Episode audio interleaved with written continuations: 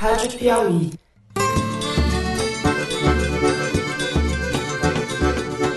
Olá, está começando mais um Foro de Teresina, o podcast de política da Revista Piauí. Eu sou o Fernando de Barros e Silva, diretor de redação. Eu já botei no meu gabinete parente antes da decisão que nepotismo seria crime.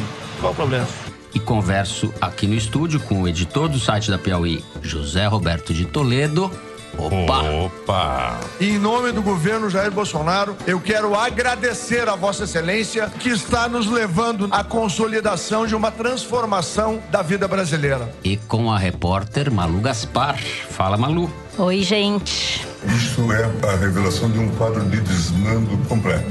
Temos que reconhecer as organizações Tabajara estavam também comandando esse grupo. Eu quero fazer uma denúncia. Opa. Ixi, já começou? Alguém esqueceu de trazer uma figura muito importante para compor a mesa. Meu Deus, hoje ele não se conforma. É. Mas você se conforma?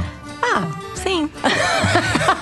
Isso revela, público, quem gosta do Teresina e quem não gosta. Porque é uma conspiração para afastá-lo desse programa. Alguém esqueceu o Teresino na redação hoje. Tô na dúvida se eu vou participar em protesto. Sem Teresino, mas com assunto. Vamos aos temas dessa semana. A gente abre o programa falando da grande família, que vem a ser a grande família Bolsonaro. Uma reportagem publicada pelo jornal O Globo no último domingo revelou que nas últimas 3 décadas, o presidente e seus 3 filhos nomearam para os seus gabinetes mais de uma centena de pessoas com parentesco entre si. No segundo bloco, nós vamos falar do Congresso. Ontem à noite, a Câmara aprovou em segundo turno o texto principal da reforma da Previdência. E para encerrar, no terceiro bloco, a gente discute as novas conversas vazadas do procurador Deltan Dallagnol e a situação da Lava Jato no Supremo Tribunal Federal. É isso, vem com a gente.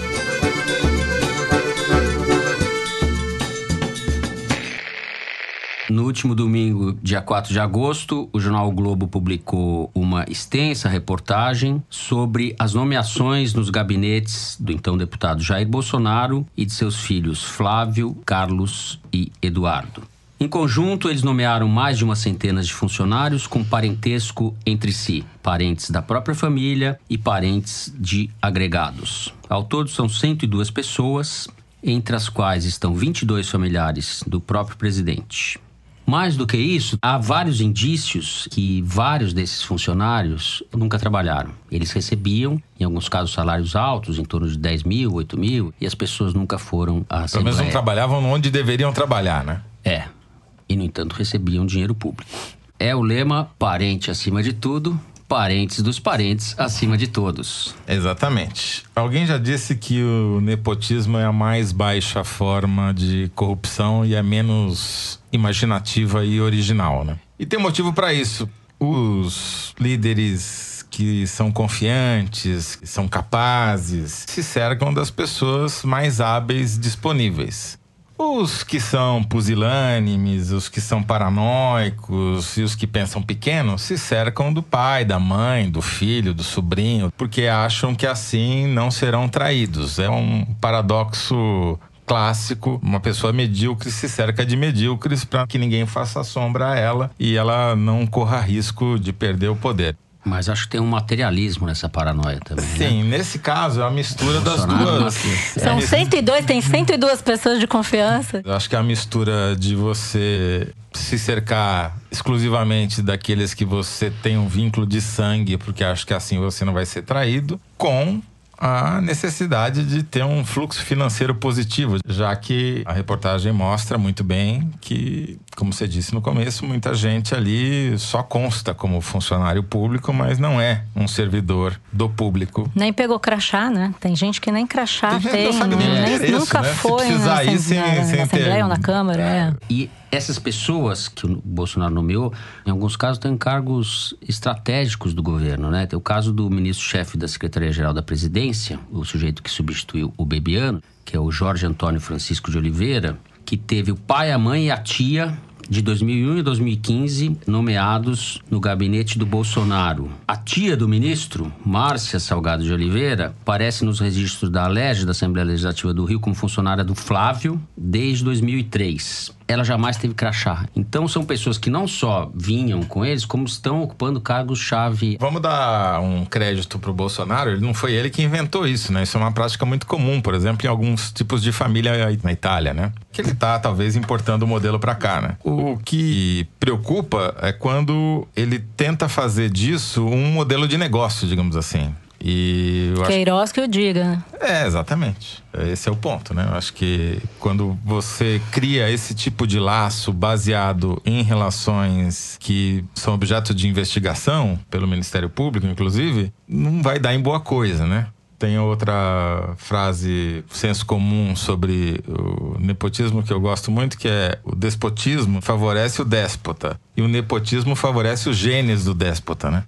É o que ele está fazendo. Uhum. Especialmente se a gente pegar o caso do filho, o Eduardo Bolsonaro, que tudo indica vai conseguir emplacar como embaixador nos Estados Unidos. Como diz o Bolsonaro, tem que ser o filho de alguém, porque não o meu, né?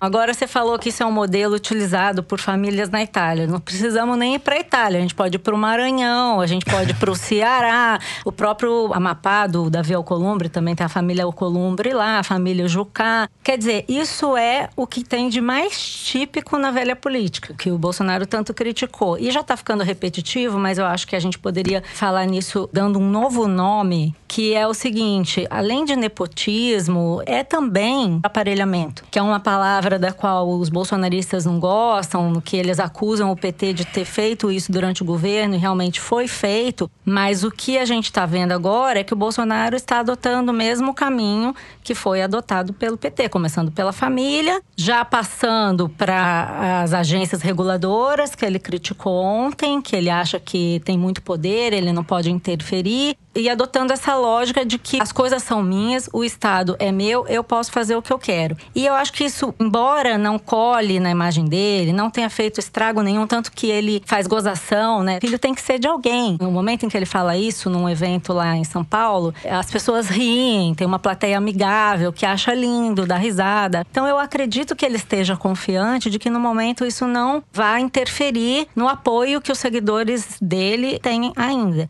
Mas eu acho que o comportamento dele é muito sintomático do que isso pode ter de efeito daqui para frente. Porque ele ficou muito, muito nervoso com a publicação do Globo. Ele falou disso todos os dias, desde que a matéria foi publicada, e sempre criticando. E eu acho que é importantíssimo a gente mencionar a decisão dele de editar uma medida provisória, extinguindo a obrigatoriedade da publicação de balanços nos jornais. Não por causa balanços da publicação... Balanços das empresas, balanços de empresas nos jornais. Ontem ele editou essa medida provisória, dizendo que a partir de hoje não é mais obrigatório que se publique balanços anuais com os resultados financeiros das empresas nos jornais. Essa obrigatoriedade é uma coisa que existe há muito tempo, é antiquíssima e realmente não faz sentido. Porque hoje você quiser consultar um balanço de uma empresa, você pode consultar na internet. E eu mesmo que uso... É um anacronismo, né? Ela já fez sentido em alguns momentos, foi usado pela imprensa a seu favor, obviamente, mas hoje em dia realmente não faz sentido. Mas olha só, é uma medida que evidentemente fere os grandes jornais, especialmente o valor econômico, que estima-se que 40% da receita publicitária do valor econômico venha desses balanços. Mas não só, né? Vai pegar todos os jornais Globo, locais porque, também. Essa lei fala que tem que publicar o balanço no local onde fica a sede da empresa, então, todos os jornais locais acabam se beneficiando da publicação dos balanços das empresas estatais e estaduais. Agora, vai ser uma opção do dirigente da empresa estatal publicar ou não o balanço no jornal. Não é que é proibido. Um dos afetados é o Correio Brasiliense, que publicava balanço de Eletrobras, Petrobras e tudo. Então, isso é realmente... mais grave, porque vai ser usado como moeda de pressão contra a imprensa. Quer dizer, olha, se você fizer um jornalismo a favor, que não é jornalismo, eu vou publicar o balanço. Mas então, ele mesmo disse que ele estava retribuindo a ação do Globo contra ele. Mas eu acho que o que importa não é se ele está retribuindo ou não está retribuindo. É óbvio que o Bolsonaro tem essa estratégia de embate com a imprensa. Já deveríamos estar acostumados com isso. A questão é que, para fazer isso, o Bolsonaro deu uma banana para o Congresso e para a lei. porque no ano passado foi discutida e aprovada uma lei que previa já a mudança, a extinção dessa publicação compulsória. Já tinha essa lei que foi reduzindo, mandava publicar só extratos de balanços. Essa lei foi aprovada e sancionada pelo próprio Bolsonaro em abril. E agora ele mudou de ideia para se vingar dos jornais. Então eu te pergunto, o Congresso pode confiar no presidente Bolsonaro? Não. Imagina que o investidor vem para o Brasil confiando que existe uma lei que regula um negócio de uma determinada forma. O Bolsonaro acordou irritado, ele assina uma medida provisória. É óbvio que isso vai passar pelo Congresso e pode ser que caia, não sabemos, deve cair, não sei. O Rodrigo Maia já deu uma declaração contra, né? Falou que isso vai contra, é uma revanche e tal. Agora, a questão é o seguinte, eu acho que essa medida diz muito sobre a maneira como o Bolsonaro vê o cargo e a função dele. A noção de república do Bolsonaro não é a mesma que está nos dicionários. Ele acha que ele é o dono do Brasil e que ele pode fazer o que ele quiser. A imprensa tem que entender que eu ganhei. Eu ganhei. Ganhou. A imprensa tem que entender que eu, Johnny Bravo, Jair Bolsonaro, ganhou, porra! Ganhou, porra! Posso ir embora? Tudo bem, mas aí você administra o Brasil todo. A prática dele está enraizada na tradição política brasileira, mas não se trata apenas de nepotismo, né? Nessa república dos agregados aí, está claro que muitos deles são fantasmas. Ou seja, eles estão usando os agregados como laranjas para cobertar desvio de dinheiro público em benefício da família Bolsonaro. Isso está evidente. O nome disso é peculato. O caso do Queiroz trouxe isso à tona. Então, é uma prática industrial feita numa quantidade. Por isso que ele está nervoso. Porque ele aí escancara a bandalheira que essa família vem cometendo há décadas. É uma bandalheira. Não é só fantasma, só agregado. Defender família, patrimonialismo. É desvio de dinheiro público por intermédio dessas pessoas. Então, se essa investigação for adiante, o presidente não para em pé. Essa investigação está parada, a investigação sobre o caso Johnny do Flávio Bravo Bolsonaro. Desmorona se isso for adiante. Agora, qual é o efeito disso? A gente não sabe, porque por enquanto o público dele está engolindo passivamente. Lembra da questão do helicóptero da FAB? Os parentes dele foram no helicóptero, filmaram a viagem para o casamento do Eduardo Bolsonaro. E ele disse, e daí? E amanhã os caras de carro? Isso é uma cena recorrente. Toda vez que muda o presidente, aparece isso. Os filhos do Lula viajando no avião. O Fernando Henrique, a filha do Fernando Henrique foi para a fazenda dele em avião da presidência. E daí? E daí pergunto eu, isso não pode ser feito. Difícil é saber até quando isso vai ter um efeito sobre a avaliação dele no núcleo duro, dos eleitores dele. Então, né? Vou dar uma má notícia aqui.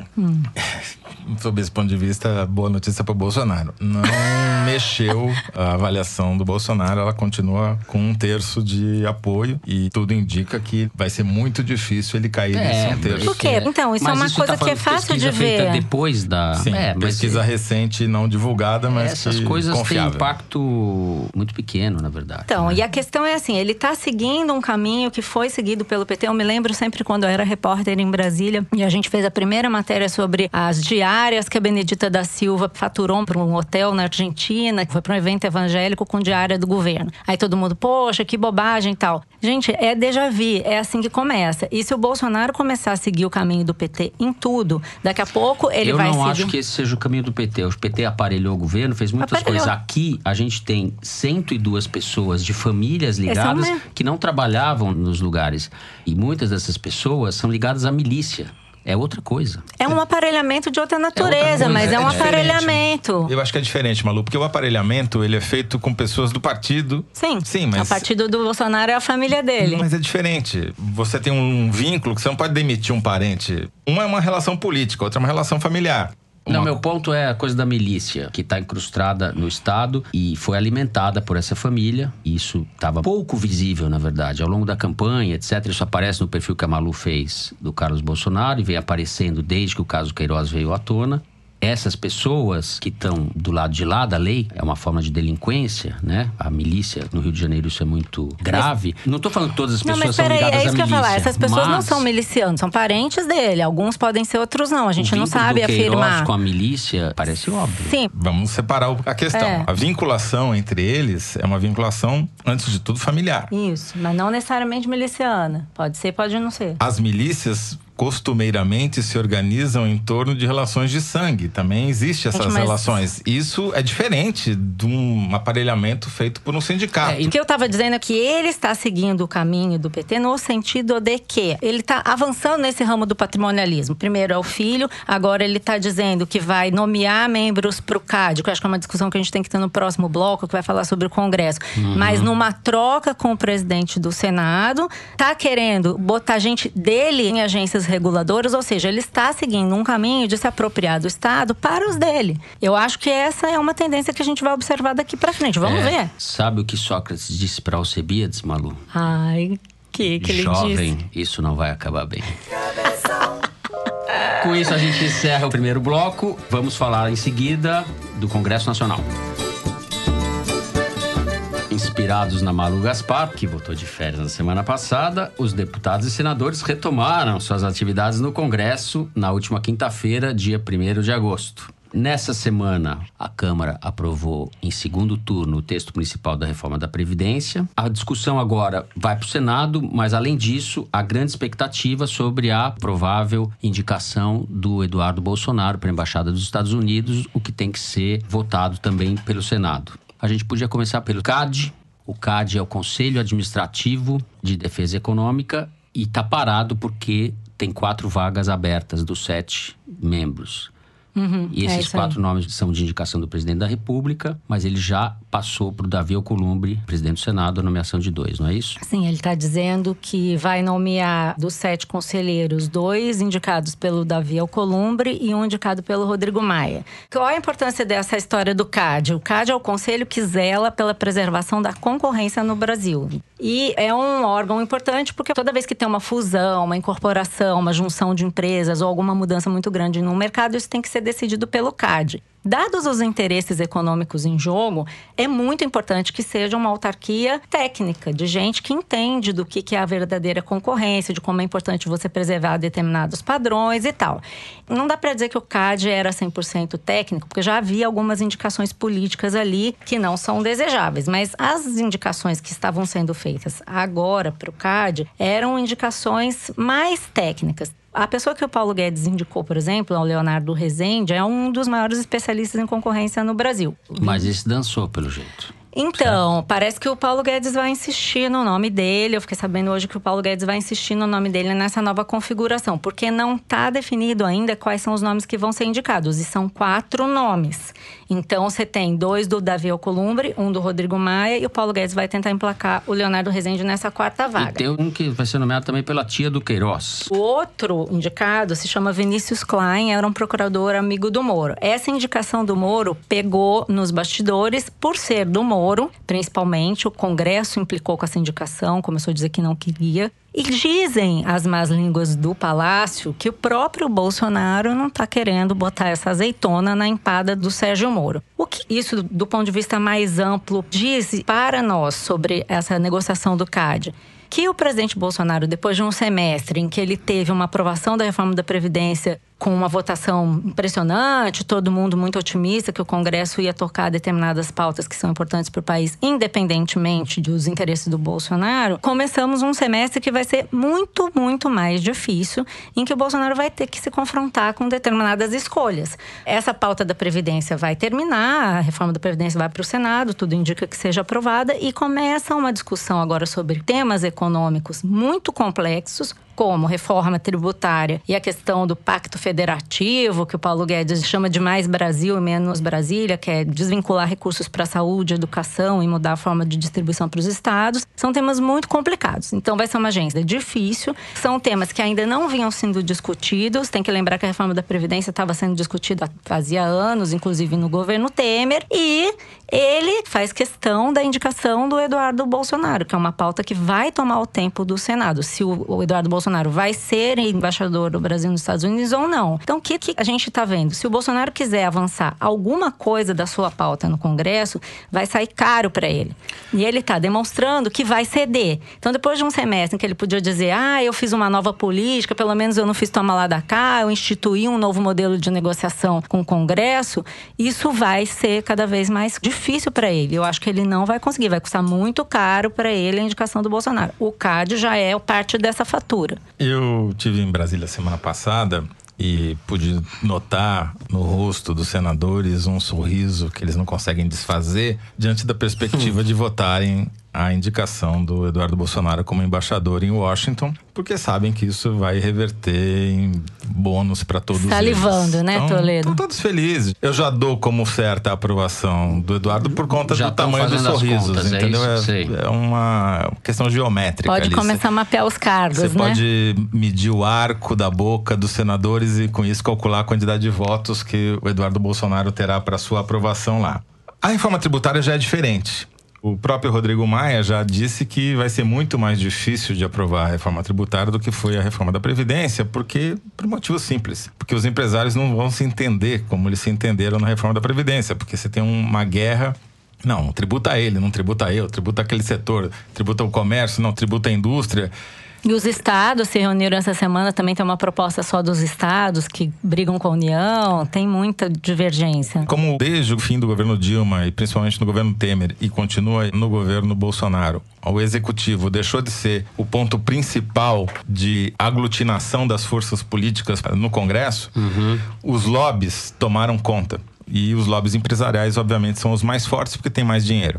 E esses lobbies empresariais, na questão da reforma tributária, eles não atuam juntos, eles atuam separadamente. Então, essa votação, essa reforma vai ser muito diferente do que foi a reforma da Previdência. E isso vai encavalar com o calendário político. A gente vai ter eleição municipal no ano que vem, né? É, o que eles chamam de janela para a reforma dura até o final do ano. Parte do Congresso vai se candidatar. É. Eu queria dar um dado que eu acho interessante. Está sendo divulgada hoje numa pesquisa do Ibope sobre confiança nas instituições. É uma pesquisa anual que mede a confiança da população, desde os bombeiros até os partidos políticos. Na média, a confiança nas instituições cresceu, para todas as instituições, mas algumas cresceram mais do que outras. E a mais notável é o crescimento da confiança na presidência da República. Em Marte. A pesquisa foi feita em Marte, não? Não, a pesquisa foi feita no bolsonarismo também. Tá, e quando você analisa... E é alta essa... Como é que é isso? É uma alta de mais de 10 pontos, assim. É muito significativo. Agora, quando você disseca os dados para ver quem está confiando mais, principalmente na presidência da República, é exatamente o perfil do eleitor bolsonarista. Principalmente os homens, principalmente quem tem ensino médio, quem tem uma renda média. É o perfil do eleitorado dele. Está funcionando. Misturando agora com a análise de sentimento que a Arquimedes faz pra gente toda semana. O Bolsonaro disparou. Quanto mais barbaridades ele falou durante o recesso parlamentar, melhor ficou o índice de sentimento a favor dele. Ele chegou a bater no teto que ele tinha batido algum tempo atrás. Então, essa história das barbaridades, que a gente tem uma leitura que fica desacorçoado, para o público bolsonarista, pega bem. O mundo da sensatez foi pro brejo, não, né? É ótimo, né? Estamos desconstruindo o governo do PT, a gente está fazendo o que a gente sempre se propôs a fazer. É o nosso governo, eu ouço isso muito. Ele está diversificando os inimigos, né? Voltou a atacar a imprensa com muita força, porque, mal ou bem, a imprensa hoje faz o papel da oposição, que a oposição não faz porque está completamente desarticulada, né? Não que a imprensa seja oposição, mas ela criticando ela o governo... O poder. Então, automaticamente ela é identificada como inimiga pelo bolsonarismo. Uma coisa que eu vi lá em Brasília, que eu achei uma análise bastante interessante, é que o comportamento do Bolsonaro não é um comportamento de presidente, ele é um comportamento de deputado do ponto de vista político. Ele continua se fiando em nichos. Então, tem um nicho de apoio ruralista, que ele vai lá e puxa o saco, faz tudo que ele pode para agradar. Tem um nicho evangélico, tem um nicho dos caminhoneiros. E alguns desses nichos são mais vulneráveis do que outros. Os caminhoneiros, por exemplo, é um que ele não está conseguindo atender. Porque o governo teve que subir o preço do diesel, não conseguiu resolver o problema das tarifas. São mais vulneráveis do ponto de vista dele, são menos domesticáveis. É maior risco para ele. Não está entregando, né? E me parece que o Congresso já identificou esse comportamento do Bolsonaro e começa a tentar enfraquecê-lo atacando esses nichos. Provavelmente a gente vai ver uma disputa, por exemplo, na questão dos ruralistas em relação a uma pauta que eles têm lá, que é a anistia do Fundo Rural, que é uma dívida enorme que proprietários rurais têm com o governo. Precisa ver se o Congresso vai dar essa boiada do jeito que o governo quer, ou se ele vai cobrar um pedágio. Então, daqui para frente, talvez tenha que começar a olhar com mais detalhe, com mais cuidado, essas pequenas disputas por temas, por nichos, porque eu acho que é aí que se dá essa batalha para ver se, se a oposição vai conseguir desgastar a popularidade do Bolsonaro por aí. Eu não sei o que você ouviu lá, mas eu tenho ouvido das pessoas com que eu converso que estão em Brasília que vai continuar uma resistência às pautas de costume por parte do Congresso. Costume, criminalidade e tal, essas pautas que são caras ao Bolsonaro, que não são econômicas, também vão ter resistência. Mas daí ele sustenta essas pautas na retórica. Mesmo que o Congresso esvazie na prática, ele diz que o Congresso faz parte do establishment, etc. E ele se alimenta da manutenção dessa pauta no imaginário. Ele consegue, por exemplo, excludente de ilicitude e essas coisas que ele... Isso não é pauta de costume, né? É agenda de costume e segurança. Mas a ausência de ilicitude é flexibilizar ou dar permissão para os policiais matarem. Mais permissão, né? Porque isso já acontece na prática. Pode tocar a valsa? Nesse ponto eu concordo com a Malu. Opa! Porque, de fato, o que dá para perceber ali no Congresso é que há um claro propósito de enfiar uma cunha para separar cada vez mais o Bolsonaro do Moro. Uhum. Tudo que eles puderem fazer para criar atrito entre os dois, eles vão fazer. Essa coisa do Cade, nós não queremos o indicado do Moro. COAF, Cade, todo o projeto de segurança do Bolsonaro, tudo isso vai ser objeto de bombardeio no Congresso. O Bolsonaro adora isso. Ele também quer esvaziar o Moro? Sim, porque ele vê o Moro como um concorrente a ele em 2022. Sim. Então, esse é o pano de fundo que a gente tem que olhar. Bolsonaro versus Moro e Congresso, nesse ponto, às vezes, ajudando o Bolsonaro para aumentar a diferença entre os dois. Agora, vocês vejam, você fala que a gente tem que olhar mais localizadamente, os lobbies, os setores. Varejo das pautas, E vocês têm toda a razão, para que a gente possa trazer informação nova, ver como as coisas estão acontecendo na vida real. Mas veja a esculhambação que é essa nomeação que a gente já está dando de barato do Eduardo Bolsonaro. É um escrivão de polícia, filho do presidente, que vai ser embaixador. É uma esculhambação sem limites. Então a crise já não é nem moral, política, é de metáforas. Eu não tenho palavras para falar. E a gente está numa, mas, Fernando, numa banalidade. Tem que ser filho de alguém. Tem que ser filho de alguém. É, o filho o filho. A gente fica tão abestalhado com o nível da discussão e a gente esquece às vezes de dizer o óbvio. Os melhores embaixadores que o Brasil teve em Washington foram aqueles que representaram o Brasil, às vezes, contra o interesse dos Estados Unidos. Para que, por exemplo, os termos de negociação da dívida do Brasil com bancos americanos ou com o FMI fossem favoráveis ao Brasil, não aos Estados Unidos. O que você está colocando lá é um puxa-saco do Trump, que vai defender os interesses do Trump contra os interesses do Brasil. Agora, você vê que tem uma operação na imprensa para convencer de que o Brasil não vai fazer isso, né? Já vazou para a Folha de São Paulo uma matéria sobre como o Bolsonaro resistiu ao Trump na discussão sobre a invasão da Venezuela. É clara a mensagem. Olha como a gente sabe resistir. Eu não estou dizendo que a informação não é verdadeira, mas o Bolsonaro que fala tanto da imprensa, quando ele quer, ele opera a imprensa. Eles vão jogar e ele quer essa indicação de todas as formas. Muito bem. Com isso, nós encerramos o segundo bloco e vamos para o número da semana. Essa espécie de Kinder Ovo matemático, não é isso, Toledo? Como sempre, o Luiz de Maza, nosso produtor, traz para a gente um número tirado da seção Igualdades, que é publicada no site da Piauí, toda segunda-feira. Então, Luiz, qual é o número dessa semana? 349. Não é parente, né? Não são os parentes do Bolsonaro. Não, dessa vez não. Você descobriu mais parentes. São seus parentes no governo, Luiz? São seus parentes. Não. É um pouco mais grave do que isso. 349 é o número de presos que foram assassinados no Brasil no primeiro semestre de 2017, que foi o último período analisado pelo Departamento Penitenciário Nacional. Isso corresponde a quase o dobro do número de presos que foram assassinados no primeiro semestre de 2016, o ano anterior. Esse aumento de um ano para o outro, como a gente sabe, se explica em grande parte pelo confronto entre facções criminosas que hoje estão disputando território, principalmente nas regiões norte e no nordeste. Então, só para a gente ter uma ideia, embora apenas um quarto da população carcerária do Brasil esteja nessas duas regiões, elas juntas registraram 69% dos assassinatos em presídios no primeiro semestre de 2017.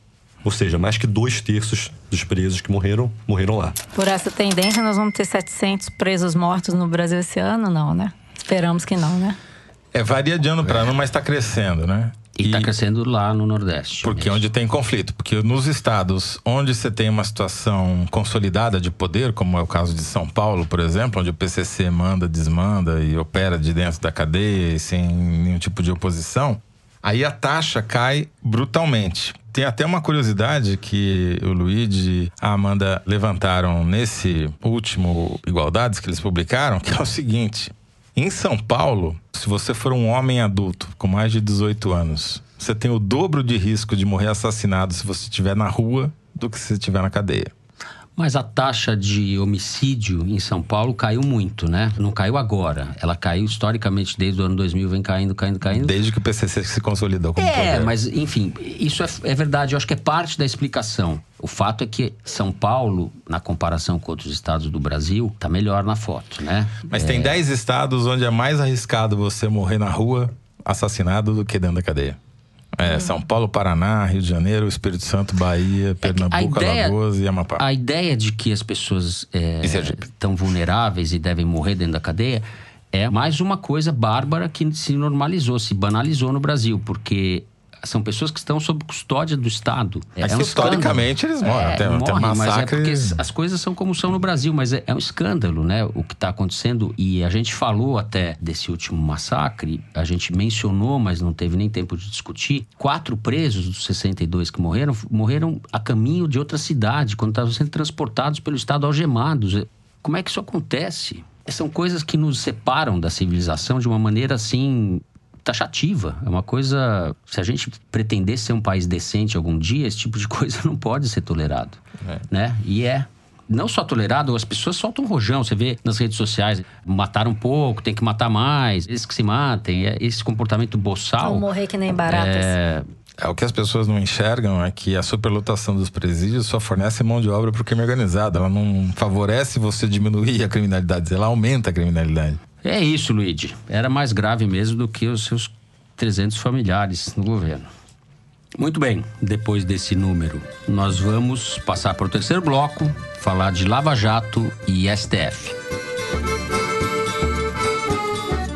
Nos últimos dias, uma série de novas conversas vazadas pelo site Intercept, em parceria com outros veículos, revelou que em 2016, os procuradores da Lava Jato, entre eles Deltan Dallagnol, planejaram investigar os ministros do STF Dias Toffoli, hoje presidente do STF, e Gilmar Mendes. Reagindo a essa notícia, Gilmar Mendes chamou a Lava Jato de, abre aspas, uma organização criminosa para investigar pessoas. A temperatura aumentou, a relação da Lava Jato com o STF, que nunca foi boa, parece que está atingindo uma espécie de ponto crítico. A gente está num mundo que não tem santo, né? Porque, de um lado, você tem os procuradores dirigindo a investigação para tentar pescar um ministro do Supremo, mesmo que tivesse indícios. Aquilo é um jeito meio esquisito de fazer investigação. Do outro, você tem o Supremo sequestrando o inquérito dos hackers da Grande Matão para o Supremo sem motivo, né? Porque, que eu saiba, não existe foro privilegiado para vítima. Existe foro privilegiado para autor do crime. E que eu saiba, o hacker da Grande Matão não tem foro privilegiado, né? Então é muito esquisito esse sequestro do inquérito da Vaza Jato, que chama como que ele chamar, para o Supremo. O único motivo que eu consigo imaginar é que agora você tem 2 ministros do Supremo, o Alexandre de Moraes e o Luiz Fux, que sabem o conteúdo dessas conversas, né? Eles têm lá tudo que foi apreendido com os hackers, o que é uma informação... muito valiosa. Eles e o Glenn e o Intercept sabem a mesma coisa. Com a diferença de que o Supremo pode dispor de recursos que talvez o Glenn não disponha, né? Então, é uma discussão que não sei nem por onde começar, porque não tem mocinho ou bandido, só tem um lado na história, não vou dizer qual é. Não tem... A pretexto de coibir abusos do Ministério Público, o STF está criando um Frankenstein jurídico, que é esse inquérito das fake news, né? Lembremos que esse inquérito das fake news começou depois que uma onda de protesto nas redes sociais levou ataques aos ministros Dias Toffoli, Gilmar Mendes e Alexandre de Moraes. Sentindo-se vítima, o ministro Dias Toffoli abre ele mesmo um inquérito para investigar um fato que o atinge, determina ele mesmo, ao invés de distribuir e sortear no tribunal, quem vai ser o relator desse inquérito. Ele abre inquérito, ele investiga, ele vai julgar e ele é a vítima. E depois os outros é que estão abusando, eu concordo com você, Toledo. Abuso é abuso, não tem o abuso bom e o abuso ruim. E aí vem o Gilmar Mendes dizer que existe uma organização criminosa formada para investigar pessoas. Nessa entrevista que ele deu ao jornal Correio Brasiliense, me chamou a atenção uma outra frase, que é o seguinte: quem vai fiscalizar os investigadores? E eu pergunto, quem vai fiscalizar o STF? Porque o STF, com essas medidas, está se comportando como se fosse acima da lei. Outro exemplo, a história do COAF. O ministro Dias Toffoli, por uma liminar, determinou que nem o COAF nem a Receita Federal podem compartilhar informações financeiras de inteligência sem que tenha sido concedida quebra de sigilo. Nem o Banco Central. Nem o Banco Central. Se alguém não entendeu... Para beneficiar o Flávio Bolsonaro. Para beneficiar o Flávio Bolsonaro, o ministro Dias Toffoli desferiu o maior ataque já realizado ao combate à corrupção. Não vou nem usar a Lava Jato, porque quando eu falo em Lava Jato, dizem que eu sou lavajatista. Eu estou falando de uma coisa maior. O combate à corrupção, ao crime organizado, a todo tipo de máfia, a milícia, principalmente, agora já que já estamos falando disso, é um escândalo. Só pode ser realizado com base em compartilhamento de informações financeiras. Se não fosse o compartilhamento de informações financeiras, que é permitido pelo STF, teve uma discussão no plenário do STF em 2016. E pela lei. E houve uma votação, sim, houve uma votação dizendo que compartilhamento de informações financeiras não é produção de prova, é só uma informação de inteligência. Por que o ministro fez isso? Ele fez por causa do Flávio Bolsonaro, mas também tem um contexto de o escritório de advocacia da sua mulher estar sendo investigado pela Receita Federal. Existe um outro fato recente do ministro Alexandre de Moraes que afastou os servidores que investigaram 133 contribuintes, entre eles a mulher do Dias Toffoli, que tem um escritório de advocacia, dizendo que o que eles fizeram é um desvio de finalidade. Então, assim, de repente a gente está vendo que o Supremo Tribunal Federal se julga acima de tudo e de todos. Então, a pretexto de coibir um abuso cometido no âmbito da Lava Jato, eles estão fazendo a mesma coisa ou pior. Eu queria só acrescentar nessa galeria de episódios lamentáveis envolvendo o Supremo a contribuição do ministro Luiz Roberto Barroso, que disse na sexta-feira sobre as gravações do Intercept que há mais fofocas do que fatos relevantes nas mensagens da Lava Jato. Daí diz ele, continuando, é muito impressionante a quantidade de gente que está eufórica com os hackeadores, celebrando o crime. Daí diz ele, Barroso, apesar de todo o estardalhaço que está sendo feito, nada encobre o fato de que a Petrobras foi devastada pela corrupção. Sim. É verdade. Fato, a Petrobras foi devastada pela corrupção. Isso não tem nada a ver com o comportamento impróprio dos procuradores, que também é um fato. E dos juízes. É, exato. Então, é um sofisma, já que a gente falou dos Alcebiades e Sócrates no primeiro bloco, sofisma do Barroso aqui, porque o sujeito virou um lavajatista desenfreado, porque ele está desqualificando a divulgação jornalística de fatos que são muito graves. Sim. Aí você tem o seguinte, o Sérgio Moro extrapolou sua função, tentou controlar uma investigação, atravessou ali em vários sentidos e não se comportou da forma como se espera de um juiz. Se ele fosse juiz ainda, ele certamente estaria sujeito a alguma punição. O Deltan Dallagnol também. Você vê, ele fez palestras pagas. O Gilmar faz palestras pagas e todos os ministros do STF fazem palestras pagas. Esse negócio que você falou dos ministros, que ele tentou investigar o Gilmar. Mas, concretamente, o que está vendo ali é uma discussão sobre vamos, não vamos. Aí os outros procuradores dizem, é perigoso, não devemos. Mas parece pescaria, né? Alguém tem alguma coisa aí sobre... Mas não deu em nada real, né? Sim, a verdade não deu porque não acharam, mas estavam procurando. Não, mas não tem evidência de que eles quebraram o sigilo do ministro ainda, entendeu? Não, mas é um jeito de investigar esquisito, né? Porque você não pega um indício concreto, você fala, não, vamos investigar isso daqui, não gostei da cara dele. Não, aí o outro fala, não vamos. A gente não sabe o que de fato eles fizeram. Eu não estou dizendo que eles tenham feito ou que eles não tenham feito. Eu só estou dizendo que todo esse fuzuê em cima dessa questão encobre um fato que eu acho mais importante, que é o que a gente deveria estar fazendo, entendeu? O Moro extrapolou a função, o Deltan também. E, aliás, eu digo mais, eu acho que já passou da hora do Deltan se afastar da Lava Jato. Não importa que ele tenha não sei quantas representações e que ele esteja certo, que ele esteja legal. a insistência dele em continuar na Lava Jato nesse momento prejudica uma operação que teve sim seus méritos, gente, peraí. Óbvio que teve. Né? O Paulo Preto lá, descobrimos 137 milhões de reais na conta do Paulo Preto. Daí... O que eu acho? Os abusos, eles estão, como o Toledo já falou no começo, de todo lado. Só que ao invés da gente usar isso para dizer, olha, peraí, tem uma investigação que estava indo no caminho certo, se perdeu no meio de abusos, vamos focar no que interessa, que são as instituições e que é o futuro, e parar com essa luta binária. Porque agora, por conta desse negócio, como os anti-Lava Jato acham que tem que mesmo massacrar Lava Jato, nós estamos absolvendo o Gilmar Mendes. Entendeu? Nós estamos absolvendo esse tipo de atitude que passa por cima das... Quem, cara pálida? Quem faz esse discurso, né?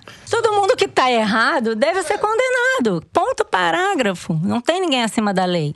O que está acontecendo, esse capítulo aí recente, é mais uma volta no parafuso disso, é a erosão das instituições. Exato, esse é o problema. E os méritos da Lava Jato, o avanço da Lava Jato é real, não pode ser jogado fora. O que não nos exime de... É quase um eufemismo falar em abuso, porque a Lava Jato interferiu no processo eleitoral. Não estou falando que o Lula seja inocente, o Lula seja culpado. A maneira como a Lava Jato interferiu no processo político contamina boa parte da operação. Não estou falando que não teve corrupção. Teve corrupção. Isso é um fato e não tem como voltar atrás. Acontece que não há nada que esteja desvinculado do ambiente político. Não. Mas interferência, a judicialização do processo político e o contrário, a politização da justiça, etc., chegaram num ponto no Brasil, isso está uma fratura exposta. Sim, a gente tem que lidar com isso com maturidade, como adultos, não como crianças. Não tem o preto e o branco, tem um monte de cinza no meio e a gente precisa entender o que interessa pro Brasil. Não é pro Moro, não é pro Deltan, não é pro Gilmar, não é pro Lula.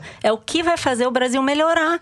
E a gente esquece isso. Mas a história se dá através dos personagens. Exato. Dos casos concretos. Cada um cometeu os seus crimes, suas impropriedades. E isso tem que ser apurado e tem que ser apontado. Exato, bom, e não tem ninguém agora acima. A gente tem hoje Estamos aqui gravando no meio do calor da hora. Tem um novo fato que vai tumultuar ainda mais essa discussão. Sim. Que foi a transferência do Lula para o presídio de Tremembé, no estado de São Paulo. Será que a gente vai ter que gravar um adendo amanhã? Esse negócio se sustenta? Surpresa! Na verdade, essa pergunta do Fernando não era uma pergunta, né? Era uma premonição. A decisão de transferir o ex-presidente Lula para Tremembé foi cancelada pelo plenário do Supremo Tribunal Federal a pedido da defesa do Lula, que alegou uma violência jurídica contra o ex-presidente e que ele estaria vulnerável nessa nova situação. Foi levado o pedido em caráter de urgência ao plenário do Supremo e, em menos de meia hora, os ministros decidiram manter o ex-presidente Lula em Curitiba até que a segunda turma do STF conclua o julgamento de pedido de suspeição do ex-juiz e ministro, hoje Sérgio Moro, no processo do triplex do Guarujá. 10 ministros votaram pela manutenção do ex-presidente Curitiba e um ministro, Marco Aurélio Mello, votou para manter a transferência, dizendo que a defesa do ex-presidente deveria ter concorrido em outro fórum, ao Tribunal Regional Federal. Bem, é isso. Vamos que vamos. Beijo para vocês. É isso aí. Com isso, nós encerramos o terceiro bloco e partimos para o momento Kinder Ovo, aquele que a Malu sempre ganha. Eu me abstenho, tá? Eu tô abalado psicologicamente porque o Teresino foi sacado da bancada hoje, então acho que... Não, gente, mas é que hoje eu tô cansada. O desaparecimento súbito de Teresino. Foi transferido pra Tremembé. Tá lá em Tremembé esperando o Lula. Olha, Teresino. Ah, no final o Teresino é famoso, né? O presídio não é dos famosos. Então. Teresino... Nós estamos fazendo uma greve de fome aqui nesse presídio. Dani! Solta o som aí, Dani. Esse momento em que a América do Sul assiste triste o reaparecimento do sarampo, a retomada da difteria e da onde nascem as doenças, nascem da maior ditadura da história da América do Sul, que ocorre na Venezuela. Estejam prontos para um ministério técnico. Aqueles que quiserem lutar pela vida, sejam muito bem-vindos. Aqueles que quiserem lutar por causas menores, pequenas, a eles dou a compreensão da história. e a história será escrita nos livros, aonde a quem muito foi dado, muito será cobrado. E aqueles que fizeram mau uso da coisa pública, que sejam recebidos na suíte Moro Imperial de Curitiba. Caraca! Menddetta?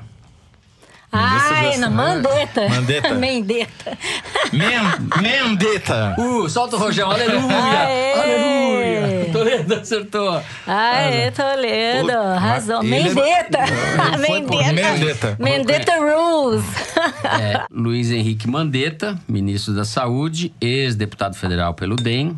Ele foi bastante vaiado, como a gente pôde ouvir, durante a 16ª Conferência Nacional de Saúde, que aconteceu em Brasília no último domingo, dia 4. O Toledo acertou pelo assunto, pelo né? Ministério, né? Obviamente ministério. Eu não conhecia a voz do Mandetta, né? Mas pelo barulho de fundo, em contraste com o conteúdo do discurso. Ficou evidente. Muito bem, arrasou, hein? Muito bem, depois deste singelo Kinder Ovo vencido pelo Toledo...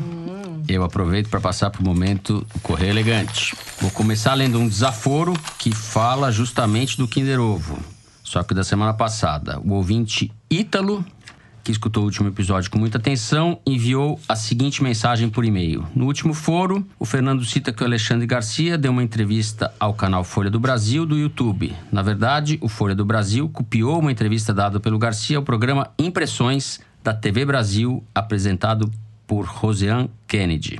Fecha aspas. Tá certo, a entrevista do Alexandre Garcia foi ao ar na TV Brasil no último dia 23 de julho. Tá feita a correção. Alexandre Garcia, que é o genérico do Amaral Neto, não é isso, Zé? É uma involução da espécie. Bom, quem quiser escrever pro foro, basta deixar um comentário nas redes sociais da Piauí ou mandar pro e-mail forodeteresina@revistapiauí.com.br. Eu vou aproveitar o seu gancho para ler aqui um belo e-mail que nos foi enviado pelo André Magalhães. Durante minha infância e adolescência, por diversas vezes acordei de madrugada para acompanhar as lutas de Mike Tyson.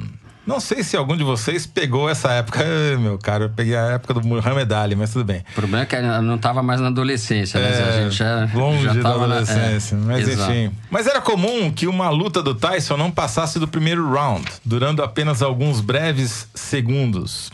Por consequência, era muito frequente também eu acordar, ligar a TV e a luta já ter terminado. Nas últimas semanas, com a Malu de férias, percebi que ela é o Mike Tyson do Kinder Ovo. Opa! Sem ela... Não sei o que isso quer dizer.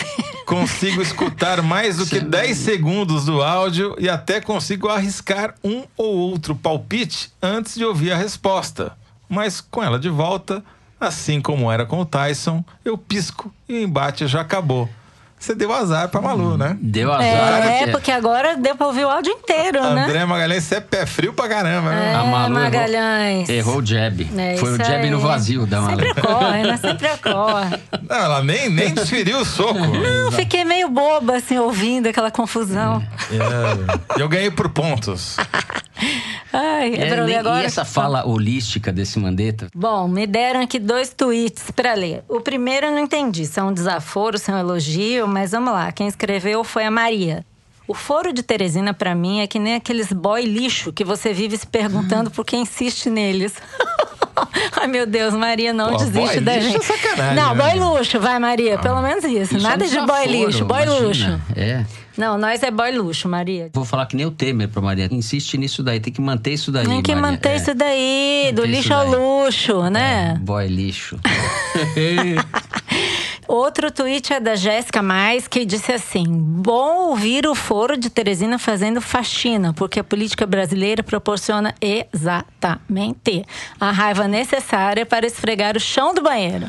É pra isso que a gente tá aqui, né, Jéssica? Raiva, extrapolar nossas emoções. Haja chão de banheiro. Eu quero mandar uns beijos aí. Opa. Para 3 figuras. Um é o J. Rufino, o outro é o Hemer e o outro é o Fifo, da UFRJ, nosso querido técnico de som que nos recebeu lá, me mandou uma foto com um bebezinho muito lindo. E eu queria mandar um beijo para ele, pro bebezinho, pros pais do bebezinho. E eu esqueci os nomes porque meu celular foi roubado e eu perdi os nomes que estavam no WhatsApp. Mas Fifo, você e seus amigos... Um beijo pra vocês. Eu sou de Araraquara, mas eu não tenho nada a ver com o sumiço do celular da Malu, tá? O hacker já me mandou mensagem, já se acertou. Bom, temos aqui uma mensagem da ouvinte Eliana Herman, dizendo que assinou a revista Piauí depois de ouvir nossas súplicas aqui no foro. Muito bem, Teresina agradece, mesmo não estando aqui. Mas eu queria destacar a mensagem do Pedro, que nos enviou o seguinte pedido. Salve, pessoal! Moro em Curitiba e assino a revista Piauí há mais ou menos um ano. Queria saber se é possível que a revista seja entregue numa embalagem menos transparente. Porque aqui, na Republiqueta, sou metralhado com olhares de funcionários do prédio e condôminos quando me entregam as revistas estampadas com o presidente seminu ou aos amassos com Olavo de Carvalho. Prefiro rir do Sérgio Moro alado dentro de casa e não na cara dos porteiros. Abraços a todos. Bom, Fernando, o que a gente pode plástico dizer pra preto, ele quer botar um plástico preto. É, eu acho que eu sou contra a censura, né? Também sou. Preciso dar um aviso aqui que a Gazeta Javaporquista precisa dar suas notícias, apesar do Teresino não ter sido trazido para o programa vergonhosamente hoje, aqui por pessoas que eu não vou declinar o nome, mas enfim. Sabe que o Teresino e os seus primos são trending topic nos Estados Unidos, né? Tem uma enorme discussão essa semana sobre a caça de porcos selvagens lá. E o Bruno Abreu me mandou aqui pelo Twitter uma mensagem mostrando o ataque dos javaporcos radioativos no Japão. Jesus! Radioativo, não é qualquer javaporco, não. É o primo já atômico do Teresino. Esse negócio tá ficando sério, hein? O plano de invasão mundial tá funcionando, tá? Jesus! E eu quero mandar um agradecimento final aqui ao Daniel Lameira, da Antofágica, uma editora. Boa lembrança. Maravilhoso. Tem publicado livros excepcionalmente bem acabados. O mais recente deles é uma edição do Memórias Póstumas do Brás Cubas Machado de Assis, com ilustrações de Portinari, que é um primor. Linda, recebi, Daniel, obrigada, viu? Um abração. Bom, vamos terminar o programa com a mensagem que foi enviada pra gente pelo meu xará, Fernando Cristino. Ele escreve o seguinte: sou fã do foro. Depois que o sobrinho do Alceu Valença elogiou vocês por citarem Fé na Perua, tomei a liberdade de sugerir outra trilha incidental. Em tempos de embaixador do Dudu Hambúrguer, lembrei desse tema do Rei do Baião, composto há quase 50 anos. O night takes off, o night takes off, o night takes off, off Piauí. Ótimo! United States off, United States off, off Piauí. Muito bem. Come here. Isso daí é o Piauí pós Eduardo Bolsonaro, o embaixador. Né? A gente vai encerrando por aqui, que o Toledo já tirou a Malu pra dançar forró, a diretora já tirou o Dani de... Então, virou um baile esse negócio. O forró de Teresina. Dois pra lá, dois pra cá. Forró de Teresina. Muito bem. Com esse maravilhoso Luiz Gonzaga, a gente vai encerrando o programa dessa semana. O Foro de Teresina é uma produção da Rádio Novelo para a Revista Piauí. A nossa diretora é a Paula Scarpim. Os nossos produtores são o Luiz Maza, a Mari Faria e a Ana Carolina Santos. A Júlia Sena grava o vídeo do Foro Privilegiado, o teaser do Foro de Teresina que a gente publica toda semana no YouTube e nas redes sociais da Piauí. A Mari Romano e a Luísa Silvestrini fazem a edição do programa.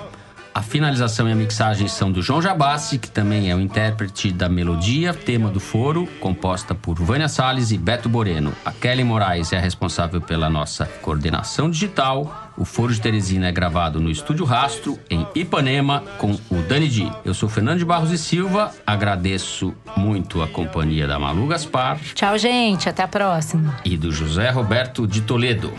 Teresino presente. É isso. Até a semana que vem. Zinei mais dote não sabe. Is Maria Flores.